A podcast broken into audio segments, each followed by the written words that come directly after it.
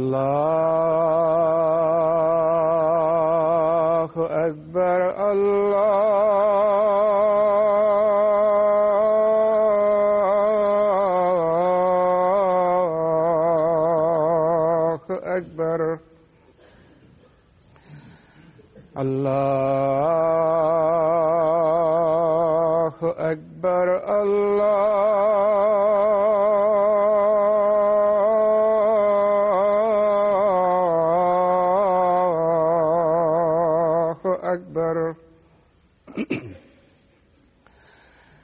أشهد أن لا إله إلا الله.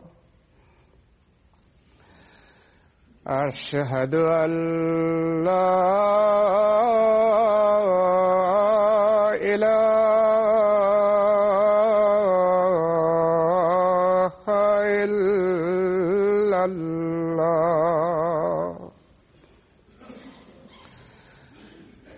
أشهد أن محمدا رسول الله.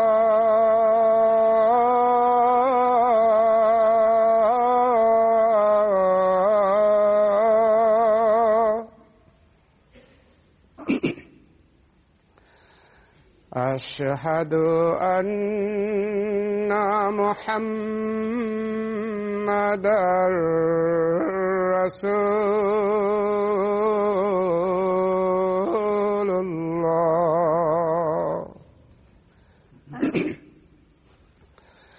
حي على الصلاة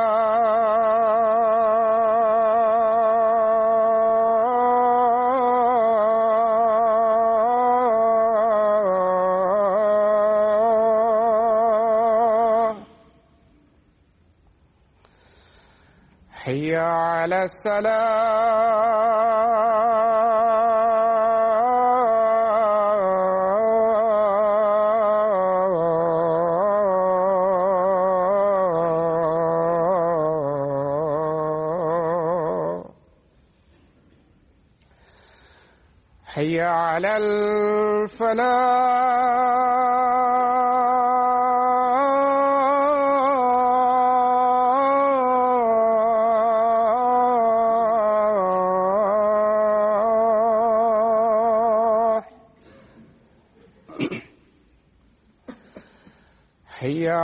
الفلاح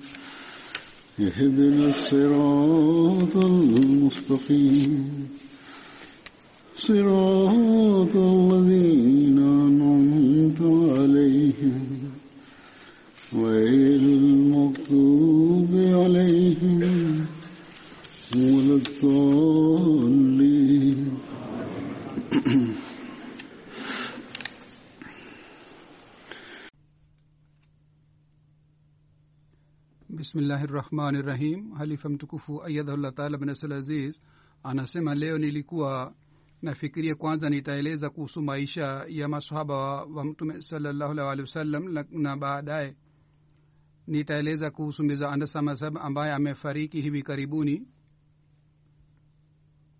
Lakini jinsi watu walioniandikia barua kuhusu yeye kwa kuona barua kiasi hiki za watu nikaona kwamba ni vyema nieleze kuhusu mirza anasamad mirza anasamad alikuwa mtoto mkubwa wa halifa watatu. Hivi karibuni katika umri wa miaka themanini na moja katika rabwa amefariki na lillahi wa inna rajiun.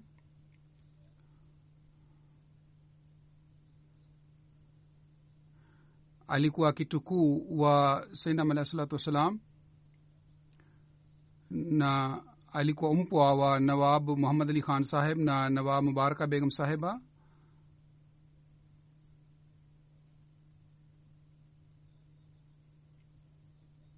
Huyu alikuwa shemeji yangu alikuwa kazani yangu. Yeye alisoma katika adian baadaye alisoma katika rabwa katika punjab university. Ali hitimu masomo yake. Baadaye alifanya kazi katika college kwa muda fulani. Baadaye alikuja hapa uingereza katika university ya oxford. Kule alifanya na tano. Alitoa wakfu maisha yake na elfu moja mia tisa sitini na mbili. Alianza kuitumikia jumuiya na kwa bidii sana alifanya kazi katika idara mbalimbali mbali za jumuiya. Kwa shauku sana na kwa bidii sana alikuwa akifanya kazi. Alikuwa na elimu ya hadisi falsafa filosofia. Na katika kiingereza pia alikuwa anajua elimu ya hali ya juu.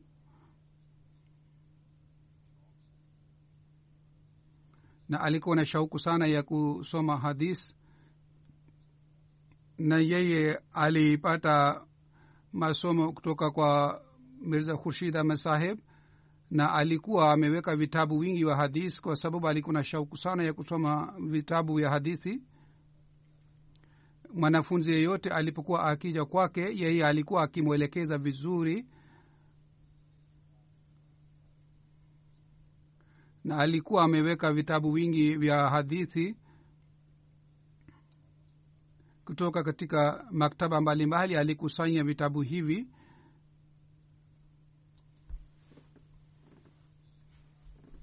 Wakati alipotoa wakfu maisha yake 1955 wakati alipotoa wakfu maisha yake wakati ule hadrat muslemaud raziallahu taala anhu alieleza kuhusu yeye na alisema mimi niliwakumbusha wanajumuia wafanye wakfu na mimi nimepata barua tatu. Ya kwanza ni mjukuu wangu mirza anas ahmad ambaye ni mtoto wa mirza nasir ahmad. Mwenyezi mungu amjaalia aweze kutimiza nia yake. Anas ahmad ameandika kwamba nilikuwa nafikiria kwamba nitafanya nitasoma uwakili baadaye nitatoa wakfu maisha yangu lakini sasa mimi nimetoa wakfu maisha yangu nipo tayari kujitolea na kufanya kazi katika jamaat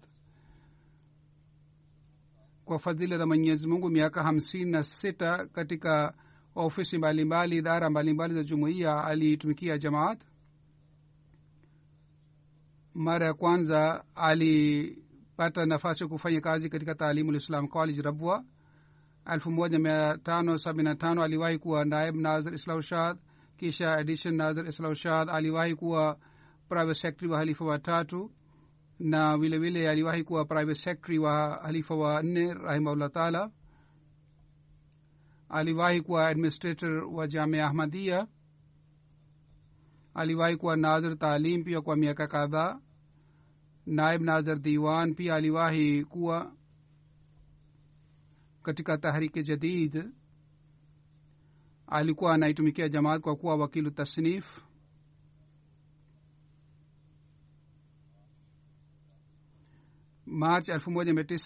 na tisa aliteuliwa kuwa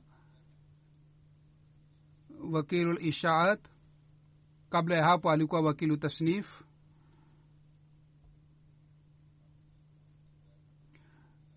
Sawa na umri wake tisini na saba alistaafu lakini mpaka mwisho wa uhai wake aliendelea kuitumikia jamaat.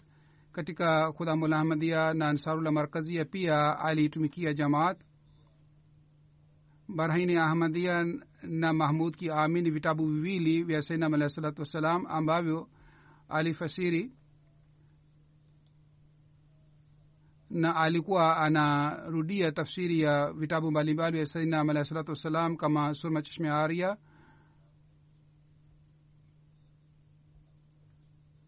jumuiya ilianzisha shule chini ya nasser foundation. Aliwahi kuwa chairman wa shule hizi aliwahi kuwa memba wa majlis iftah. Alikuwa memba wa nur foundation board. Nur foundation ilianzishwa ili vitabu vya hadisi vichapwe chini ya uongozi wa jamaat ahmadia na tafsiri yake pia ifanywe.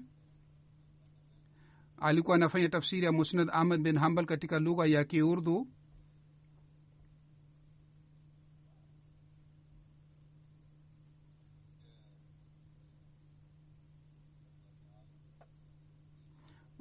wakati nchi ya pakistan ilipopatikana wakati yule hazrat muslemaud raziallahu taala anhu ameeleza tukio moja.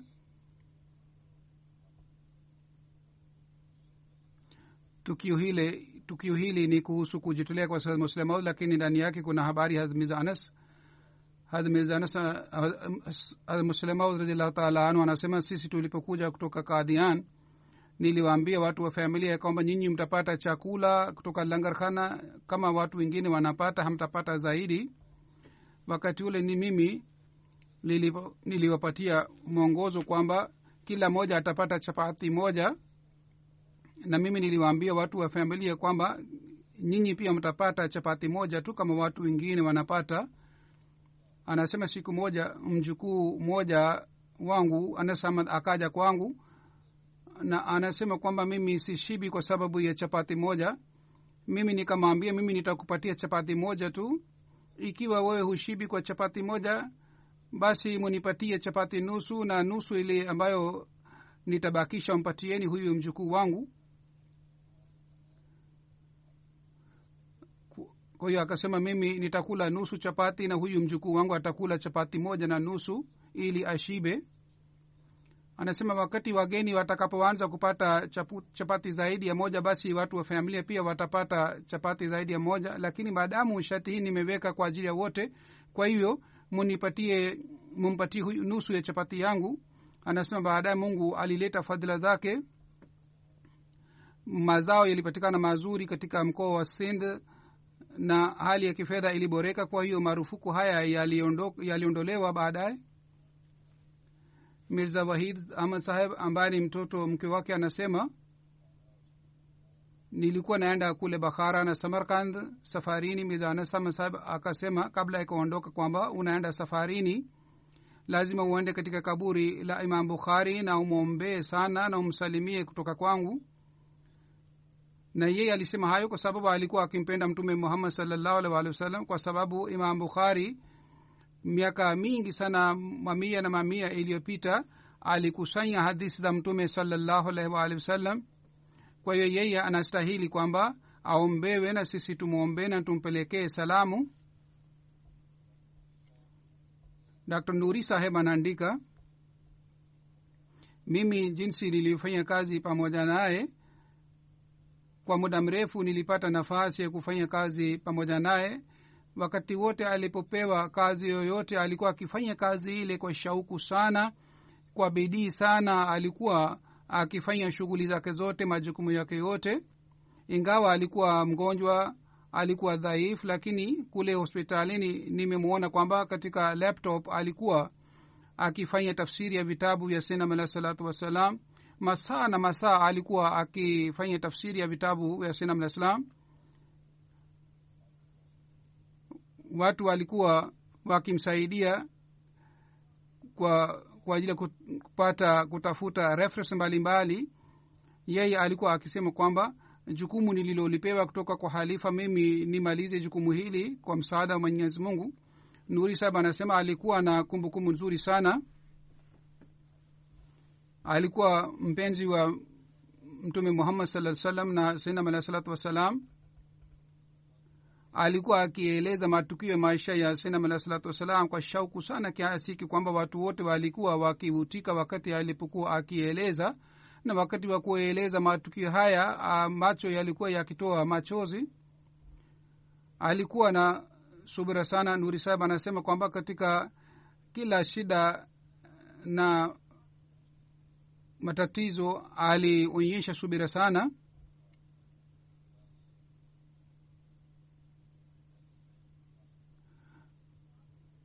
alikuwa hawezi kuchukua kikombe cha chai kwa sababu yakuwa mdhaifu lakini yeye alikuwa akifanya bidii afanye kazi zake zote mwenyewe bila kumsumbua mtu mwingine.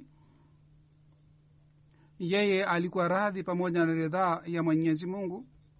Nuri saheb anasema kila mmoja aliyekuja kumwona alikuwa akikutana naye kwa bashasha sana. Hii ilikuwa hulka yake nzuri kabla alipokuwa hajalazwa hospitalini alikuja kukutana nami. Alikuwa anaumwa sana lakini akaniambia kwa kufanya tabasamu kwamba mimi naona kwamba mwisho wangu umekuja karibu na mimi naenda kumwona mungu wangu. Kisha nuri sahib kuhusu shukrani yake shukrani yake anaandika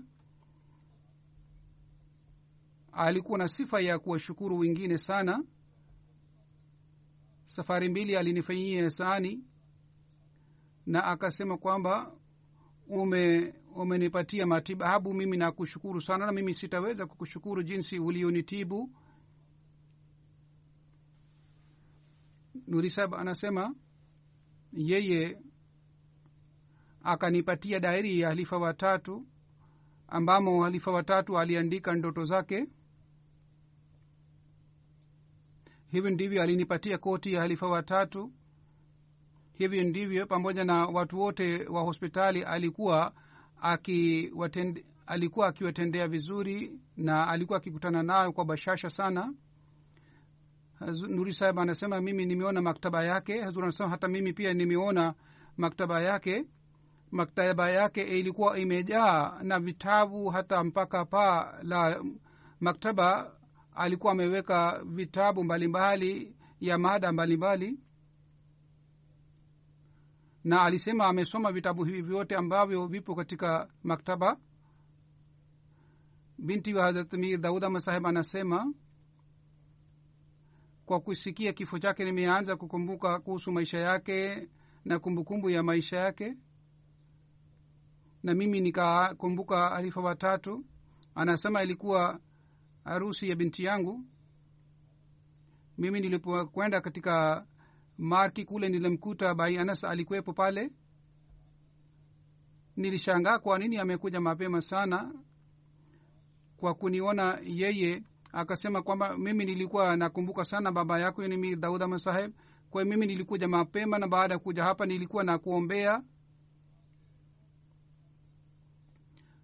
mpwa wake amir ahmad anaandika katika faraha katika faraja na dhiki alikuwa akitupendea sana. Alikuwa akitupenda sana na yeye alikuwa akitusamehe kama tuna tulikuwa tukikosea. Hata yeye alikuwa akihisi kwamba mtu amepata shida kwa sababu ya nasaha yangu yeye alikuwa akimwomba radhi ikiwa alikuwa akisema kwamba ikiwa umepata shida kwa sababu ya nasaha yangu mimi nakuomba radhi mndin shamasab anasema mimi niliwahi kukaa naye mara kwa mara na nilimkuta alikuwa mtu mpole sana ingawa alikuwa mkubwa sana kuliko mimi lakini yeye hakujali kwamba yeye ni mkubwa au yeye ni mtaalamu zaidi kuliko mimi bali alikuwa akikutana nami kwa unyenyekevu sana. Munirudin saheb anasema tangu nimepata naf, nafasi ya kufanya kazi pamoja na mia saheb katika tasnif nilimkuta alikuwa mwenye ku, kusaidia sana na mwenye kunihurumia sana na yeyote kazi yoyote alipopewa alifanya kazi ili kwa bidii sana na alikuwa akisema kwamba unipatie kazi zaidi ili katika ugonjwa nifanye kazi zaidi. Alikuwa mtiifu wa uhalifa wa hali ya juu. Wakati wote tulipozungumza kuhusu halifa alikuwa akisema kwamba umpelekee halifa salamu yangu. Kwa hiyo zuri anasema alikuwa akini akinitumia salamu zake alikuwa akifikiria kila wakati isija halifa mtukufu anikasirikie. Shamsab anasema kwamba alikuwa mgonjwa lakini wakati wote nilipompatia kazi yoyote kwa furaha sana alikuwa akimaliza ile kazi ambaye ambayo alikuwa akipewa. Amefanya kazi nzuri sana katika tafsiri ya vitabu vya sainam alahi salatu wassalam amefanya tafsiri ya sehemu kadhaa ya barahini ahmadia na tafsiri yake ni nzuri sana.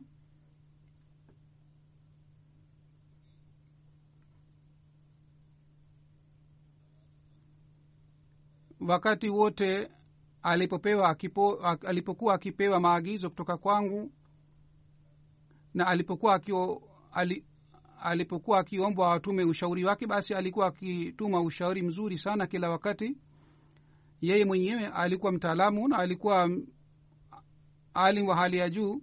Jumuiya amekosa mtaalamu mkubwa sana. Mwenyezi mungu atupatie wataalamu wengine zaidi.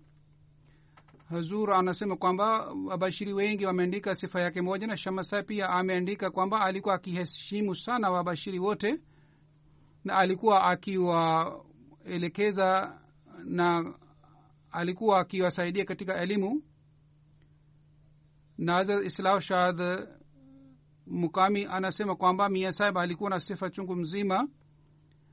Alikuwa akipenda quran tukufu na mtume muhammad saa salam alikuwa mnyenyekevu sana. Alikuwa akiishi maisha ya kawaida. Hizi zilikuwa sifa zake.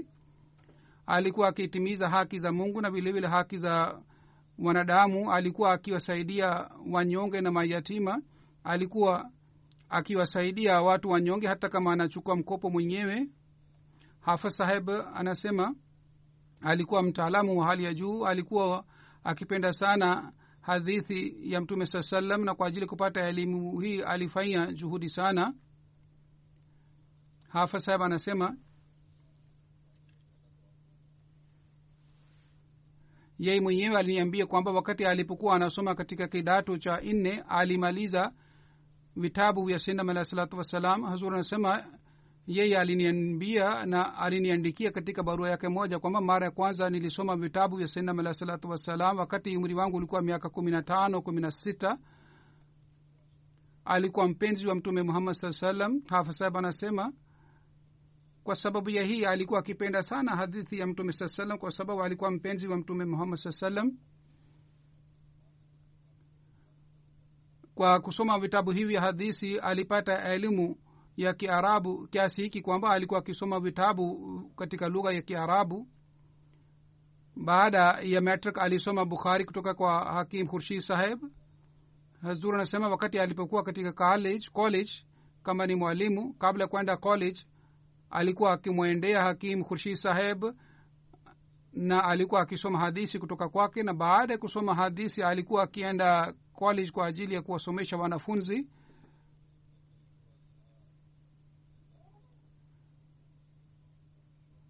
yeye alisoma vitabu vyote saa sita mwenyewe na aliendelea kusoma vitabu hivi mpaka mwisho wa uhai wake.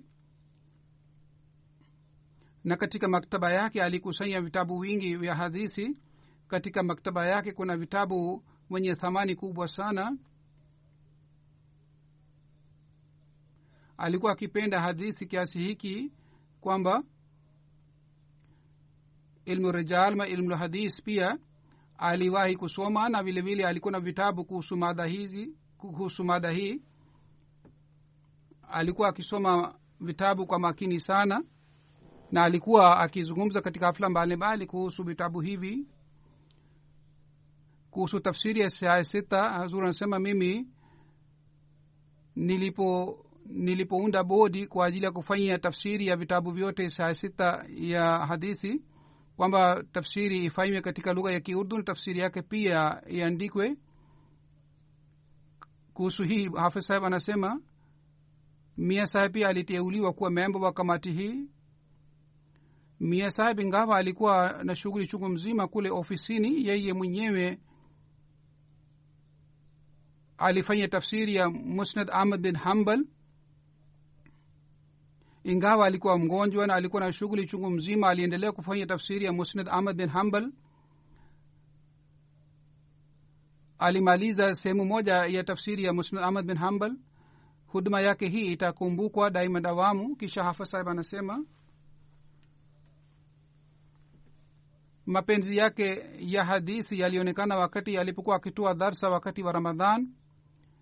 Kwa mpango maalum alikuwa akitoa dars na darsi hizi ilikuwa kuhusu maisha ya mtume muhammad salllahu alhi waalihi wasallam na alikuwa akifanya bidii sana kwa ajili ya kueleza tafsiri na darsi hii. Na sauti yake ilikuwa nzuri sana na kwa njia nzuri alikuwa akitoa darsa katika mwezi wa ramadhan. Alikuwa akitoa darsa katika njia au kwa kwa njia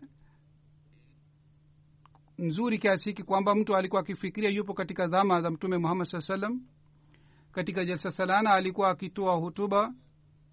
Shamim parvez saheb naye wakili wakfenao anaandika alikuwa akipenda uhalifa na mimi nakumbuka tukio lake la kupenda uhalifa. Anasema wakati halifa wanne alipochaguliwa kuwa halifa wakati ule mimi nilikuwa kaezi la jang na mimi nilikuwa nafanya ulinzi katika masjid mubarak mara halifa wanne rahimahullahu taala ilipotangazwa kwamba yeye amechaguliwa kuwa halifa shamim sa anasema meza anas saheb nilimwona yeye ingawa wakati ule kulikuwa joto sana yeye alisujudu katika msikiti na ilikuwa joto sana huko alisujudu nje ya msikiti ingawa kulikuwa joto sana alikuwa wakife zindigi mkweli na ye aliendelea kufanya kazi na majukumu yake mpaka mwisho wa uhai wake. Alikuwa akifanya tafsiri kwa shauku sana na kwa makini sana na baadhi wakati alikuwa akitumia siku kadhaa kwa ajili ya kutafuta reference mbalimbali na alikuwa mtiifu hali ya juu. Bana khalid saheb rashindex wa london anaandika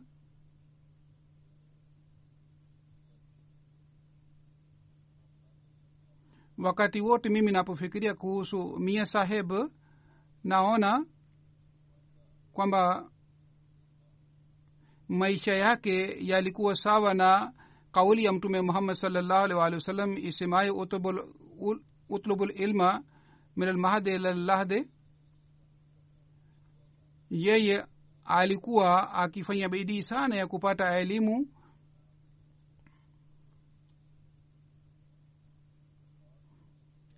alikuwa akipenda sana hadithi za mtume salllahu alih waalihi wasallam. Hivi ndivyo alisoma ilmu lisan. Elimu ya ilmu lisan alikuwa akipenda kujifunza lugha mbalimbali. Karamu ya wageni pia ilikuwa sifa yake elfu mbili na tano. Wakati hamad wali saheb sa jamaat rasia vilevile ni mwalimu wa jumuiya wa moscow. Kwa ajili ya tafsiri ya quran tukufu alikuja rabwa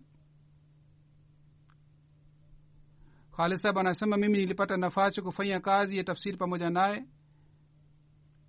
Wakati ule mirza anas saheb alikuwa akiishi katika guest house ya tahrika jadid. Siku moja wakati wa chakula tulikuwa tunakosa kitu fulani yani rustam saheb alikosa chakula fulani. Mianasab akapata taarifa kwamba bana rustam saheb amekosa chakula fulani yeye akaniita akasema rustam saheb ni mgeni wetu kwa hiyo ni jukumu letu tumwangalie vizuri. Kwa hiyo akatoa fedha kutoka katika mfuko wake na akasema nunua vifaa hivi kutoka sokoni na umpatie na siku zijazo ikiwa kitu chochote kinahitajika basi uniambie. Akasema mimi nikamwambie kwamba sisi tayari tumeshapata kile chakula kilichokosekana. Lakini baadaye pia aliendelea kuuliza kwamba yeye asipate eh, asikose chakula cho, anachokipenda.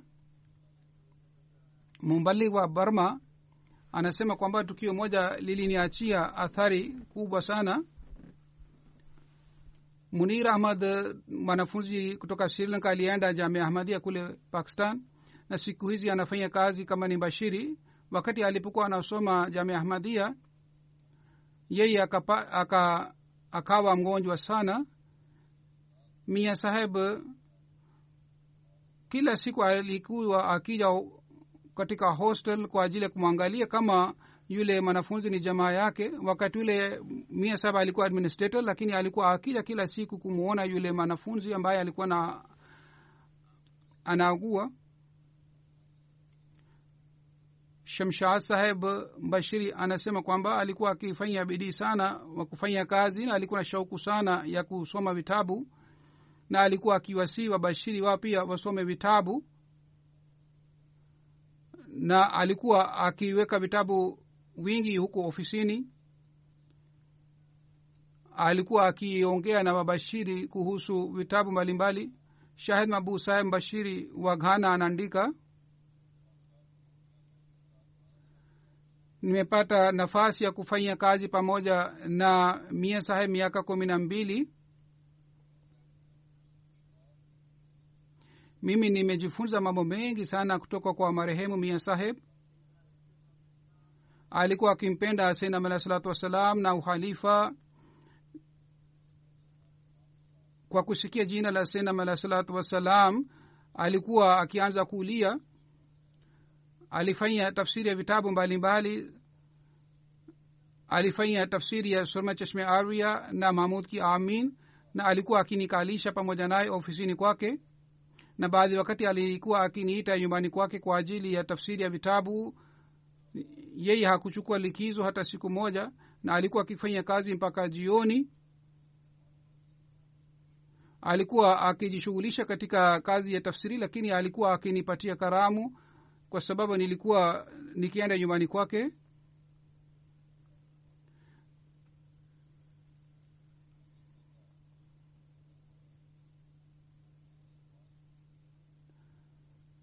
alikuwa akiswali swala huko ofisini na swala yake ilikuwa ya aina yake. Alikuwa akiswali kwa shauku sana na kwa unyenyekevu sana na alikuwa akiwatendea vizuri wafanyakazi wote wa ofisi. Siku moja mimi nilikuwa na nilikuwa mgonjwa nikaja ofisini. Yeye akanilazimisha niende jumbani na akanipatia likizo ya siku sita ingawa ye mwenyewe alikuwa mgonjwa lakini kila siku alikuwa akija ofisini hata huko nyumbani pia alikuwa akifanyia kazi yaz mahmud khan saheb mbashiri wakale tasnif uk anasema kwa kuhusu kazi yangu mimi nimejifunza mambo mengi sana kutoka kwake. Yeye alikuwa akifanya tafsiri ya vitabu ya sayyidina malislam kwa shauku sana. Na yeye alikuwa akiniambia kuhusu tafsiri vya vitabu alikuwa akisema wakati wa kufanya tafsiri haitoshi kwamba sisi tufanye tafsiri neno kwa neno bali inatakiwa iangaliwe kwamba neno lile ni sawa na heshima ya sainam alahi salatu wassalam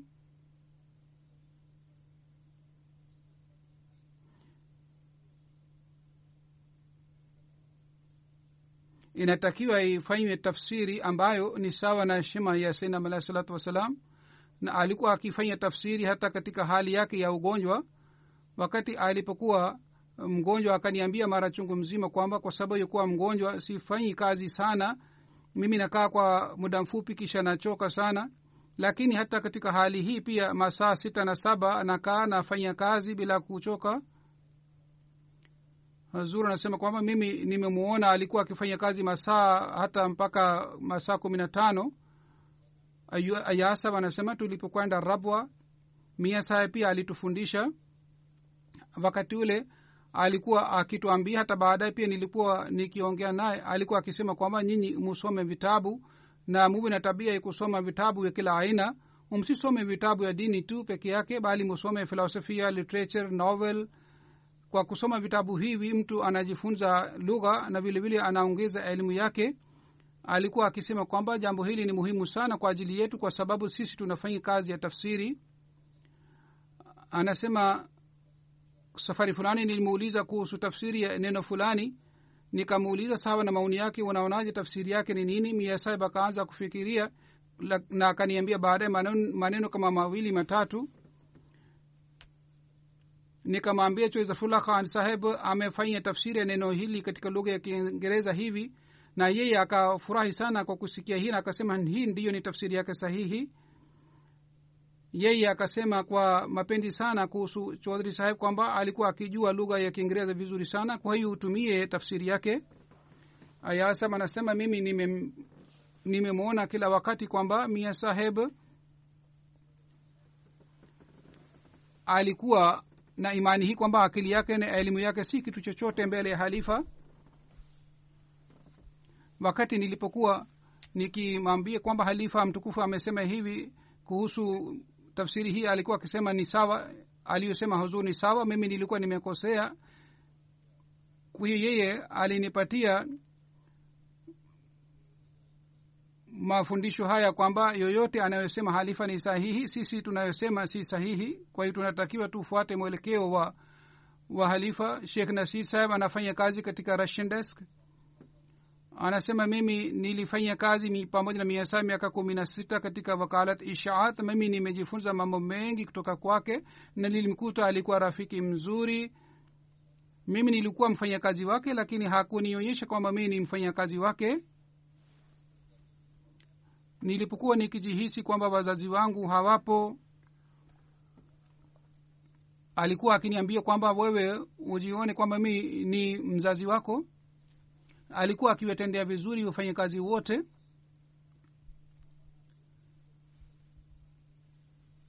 Nilipokuwa nikikoseana alipokuwa aki akinipatia adhabu hata kama ni adhabu ndogo baadaye alikuwa akiniomba kwamba nimsamehe na mimi nilikuwa nikimwambia hata mimi sikumbuki kwamba ulinikasirikia na alipokuwa akipata hasira alikuwa akikaa kimya. Tulikuwa tukijua kwamba ana hasira lakini baada ya muda mfupi alikuwa akinipigia simu alikuwa akitupiga simu na alikuwa hapati hasira kwa muda mrefu.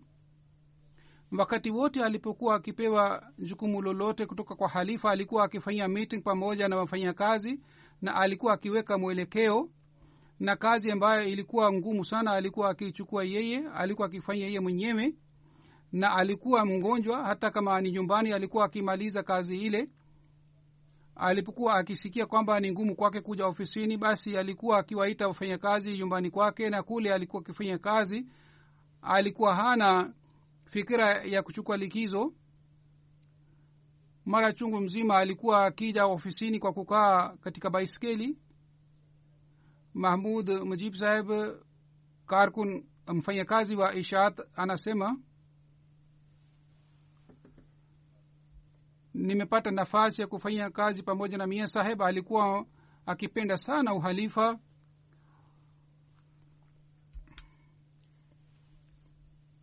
Wakati wote yeye alipokuwa akiniandikia barua basi alikuwa akipata hali ya aina fulani wakati alipokuwa akiniandikia barua.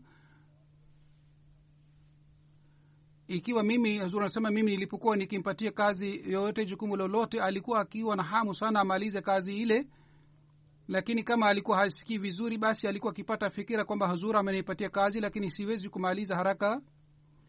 Mahmud mujib saba anasema kwamba nilikuwa na maradhi kiasi fulani na nilikuwa uh, nilifanyiwa upasuaji. Baba yangu anasema kwamba maadamu ulikuwa hospitalini katika operation theater. Mia sahib alikuwa nje ya operation theater na alikuwa alikuwa akikuombea madamu ulipokuwa uko ndani kwenye operation theatre bana bhatti saheb ambaye ni mfanyakazi kule ishat anasema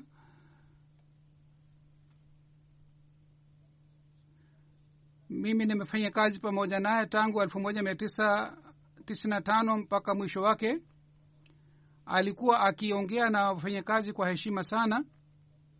Alipokuwa akituita kwa ajili ya shughuli fulani alikuwa akisema kwamba ukae kwenye juu ya kiti baadaye tutaongea.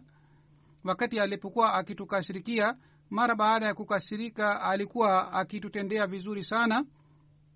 Hata baadhi wakati alikuwa akituomba radhi na msamaha anasema siku moja mia sahib akaniambia kwamba nifanye kazi fulani lakini mimi nikakataa nikasema mimi sitafanya kazi ile ambayo unatuambia. Mimi nilikuwa nimekosea lakini yeye akanisamehe na akasema hutakiwi useme useme hivi au unipatie majibu hivi anasema mimi kwa sababu ya maradhi ya, ya magoti ndiko sifizi hospitalini uh, ofisini. Na nilipokuwa nikichelewa basi ilikuwa inahesabiwa kama mimi sikuja ofisini.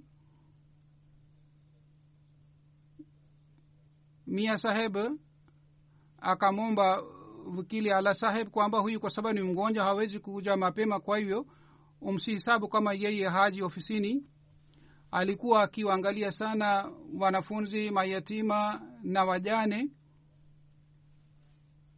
na alikuwa akiwasaidia hawa wanyonge wote. Esanullah saheb ambaye ni mbashiri wa ghana anasema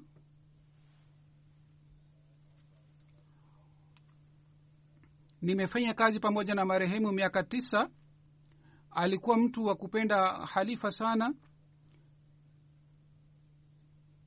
alikuwa akitia mapenzi ya halifa katika mioyo ya wengine. Siku moja akaniita na akasema nikae karibu naye.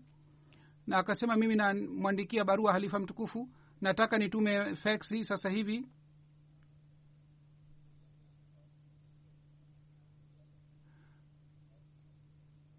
Aliandika maneno ya halifa watano na aliendelea kusoma maneno haya kwa muda fulani na baadaye aliendelea kuzungumza kuhusu mambo mengine kuhusu mapenzi ya halifa yeye alikuwa hapendi kwamba mtu asimame mbele yake bali alikuwa akiwakalisha. Alikuwa mgonjwa lakini bashasha ilikuwa inapatikana usoni mwake. Ikiwa alikuwa anamkashirikia mtu basi alikuwa akimwomba uh, msamaha. Kukasirika kwake ilikuwa hii kwamba alikuwa akisema maneno kwa sauti ya juu kidogo si zaidi ya hii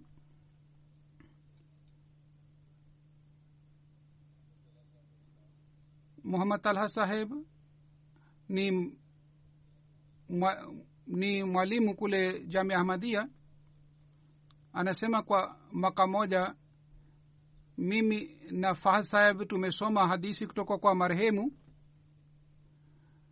Mia saheb alikuwa na shughuli chungu mzima na alikuwa mgonjwa lakini alikuwa akifanya bidii sana. Sisi tusikosi hata siku moja ambamo tusisome hadisi kutoka kwake siku moja alikuwa mgonjwa sana hakuweza kuja ofisini. Kwa hiyo yeye akatuita nyumbani kwake ili yeye atufundishe. Asif awais ambaye ni mashiri wakalat ishaat anasema miezi kadhaa iliyopita mimi nili niliteuliwa katika ofisi ya ishaat muda huwote ni kumbukumbu. Mia saheb ali alinijali sana. Yeye alikuwa mkubwa miaka hamsini na tano kuliko mimi lakini kwa kwa hulka zake ilionekana kwamba tofauti hii ni tofauti ya jina tu. Yeye alikuwa akitutendea vizuri na alikuwa akituheshimu sana. Nilipewa jukumu kwamba yeye alikuwa akisema kwamba mimi nimepewa jukumu la kufanya tafsiri ya musnad ahmed bin hambal yeye alikuwa mgonjwa lakini alikuwa akifanya kazi kwa bidii sana muhammad kashif mwanafunzi wa jamia amdi ya rabua anasema kuhusu makala yangu ambayo ilikuwa kuhusu private secretarian wa mahalifa nilimwendea marehemu mara kwa mara. Kila mara nilipoenda kwake akanipatia nafasi na muda wake na aka akanipatia interview yake. Siku moja akasema kwa kulia kwamba juhudi ya mtu si kitu chochote hii ni muktasari wa maisha yangu. Yoyote tunayapata ni fadhila za mwenyezi mungu na vilevile ni baraka ya uhalifa. Kutoka rabu asaf hamazafar saheb anasema kabla ya kufariki marehemu alikuwa amelazwa hospitalini tahir institute. Alikuwa alikuwa amepewa mask ya oxygen nikajitambulisha na akatoa ile mask na akaanza kuzungumza name nami. Nikasema miesaya mungu ataleta fadhila zake na utapona. Akasema kuitwa kwa mwenyezi mungu pia ni dalili ya fadhila za mwenyezi mungu. Kwa kusikia hii mimi nilishangaa sana kwamba katika hali hii ambamo ana maumivu sana ni mgonjwa sana lakini yeye haogopi kifo chake kuhusu mapenzi yake na uhalifa watu wengi wameandika na yoyote waliosema ni kweli hata yeye alikuwa akipenda khalifa zaidi kuliko maneno haya walioandika watu. Kutoka katika kila amali yake kitendo chake na kwa mwenendo wake amethibitisha alikuwa mtiifu wa uhalifa. Wakati halifa wa nne aliponiteua kuwa naziri ala na mukami wakati ule pia yeye kwa sababu ya utii wa uhalifa alinitii vizuri sana na aliniheshimu sana ingawa nilikuwa mdogo miaka kumi na nne kutoka kwake. Hata wakati huo pia alinitii vizuri sana.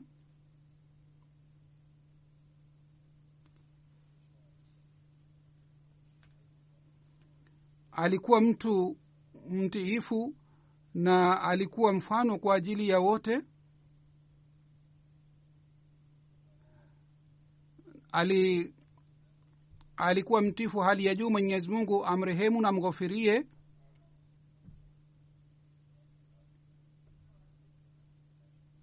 mwenyezi mungu atimize matamanio yake na mungu ampatie nafasi pamoja na wapendwa wake na mungu wawajalie watoto wake wao pia waweze kujenga mahusiano mazuri na uhalifa.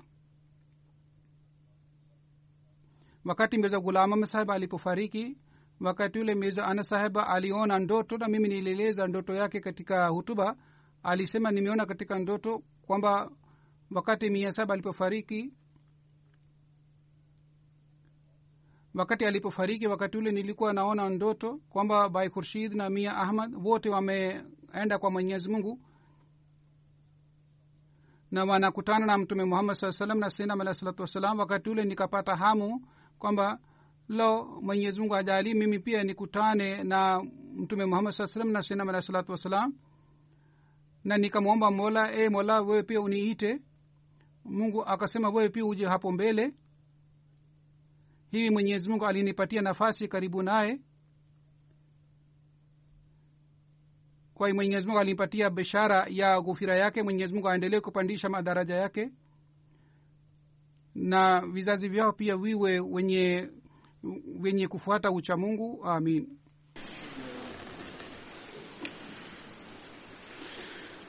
الحمد لله الحمد لله نحمده ونستعينه ونستغفره ونؤمن به ونتوكل عليه ونعوذ بالله من شرور انفسنا ومن سيئات أعمالنا من يهده الله فلا مضل له ومن يضلل فلا هادي له. ونشهد أن لا إله إلا الله ونشهد أن محمدا عبده ورسوله. عباد الله رحمكم الله. إن الله يأمر بالعدل واللسان وإيتاء ذي القربى وينهى عن الفحشاء والمنكر والبغي يعظكم لعلكم تذكرون. اذكروا الله يذكركم وادعوه يستجب لكم ولذكر الله أكبر